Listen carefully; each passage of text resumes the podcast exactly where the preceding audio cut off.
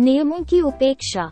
एक बार की बात है। जैक नाम का एक लड़का था जो हमेशा किसी की नहीं सुनता था और नियमों को तोड़ने के नए नए तरीके खोजने की कोशिश करता रहता था। जैक के माता पिता और शिक्षक अक्सर उसे नियमों का पालन करने और उनके निर्देशों को सुनने के लिए कहते थे, लेकिन जैक हमेशा उनकी उपेक्षा करता और मन मने ढंग से जो चाहता वही करता था। एक दिन जैक और उसके दोस्तों ने स्कूल से क्लास बंद करके जंगल में टहलने जाने का प्लान बनाया।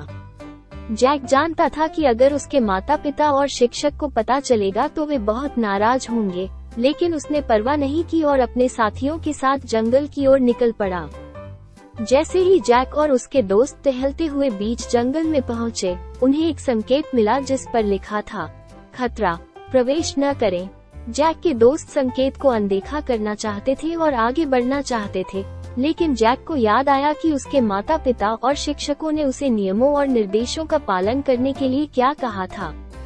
लेकिन जैक के दोस्तों ने आगे जाने का फैसला किया। अभी वो थोड़ा ही आगे बढ़े थे कि उन्हें एक सोता हुआ शेर दिखाई दिया। शेर को देख के सभी की सिट्टी पिट्टी गुल हो गई। इसीलिए जैक ने अपने दोस्तों से कहा कि, बिना देरी किए हुए अब हमें अपनी जान बचा के जल्द से जल्द जंगल से वापस निकल जाना चाहिए।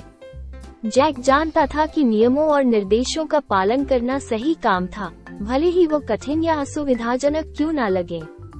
जब जैक और उसके दोस्त जंगल से वापस आ रहे थे तो उन्होंने अधिकारियों के एक समूह को देखा जो वन्य नियमों को लागू करने और वन्य जीवन की रक्षा करने के लिए वहाँ मौजूद थे।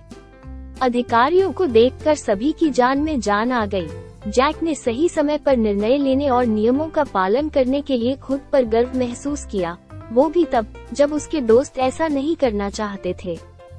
उस दिन से, जैक ने अपने माता पिता शिक्षकों और अन्य वयस्कों द्वारा दिए गए नियमों और निर्देशों का पालन करने का एक मूल्यवान सबक सीखा। उसने यह महसूस किया कि नियम किसी को परेशान करने के लिए नहीं बल्कि किसी कारण से बनाए जाते हैं और ताकि लोगों को सुरक्षित और संरक्षित रखा जा सके। अंत में, जैक एक जिम्मेदार और सम्मानित व्यक्ति बन गया, जिसकी उसके साथियों और प्रियजनों ने प्रशंसा की। उसने खुद पर अधिक आत्मविश्वास और गर्व महसूस किया क्योंकि उसने बड़ों के द्वारा दिए गए नियमों और निर्देशों का पालन करना सीख लिया था।